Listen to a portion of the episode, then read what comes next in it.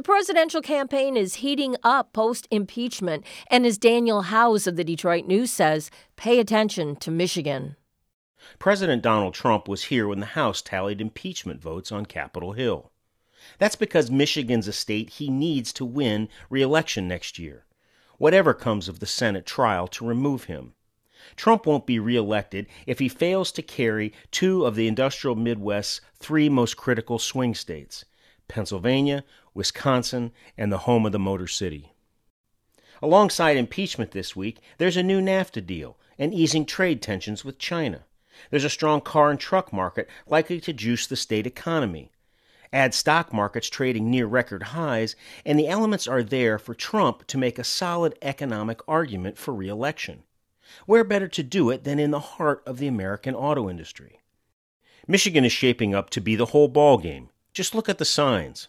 NBC News is focusing on Michigan, tracking voter sentiment in Kent County in and around Grand Rapids. Will the home to former President Gerald Ford, moderate Republicans, and Midwestern decency turn out more for Trump than it did in 2016? The answer may determine who sits in the Oval 13 months from now. Attorney General William Barr was in Detroit this week, here to tout the administration's quote, Operation Relentless Pursuit. It's a federal initiative targeting violent crime, and Detroit is one of seven cities in the partnership, which you can bet is no accident.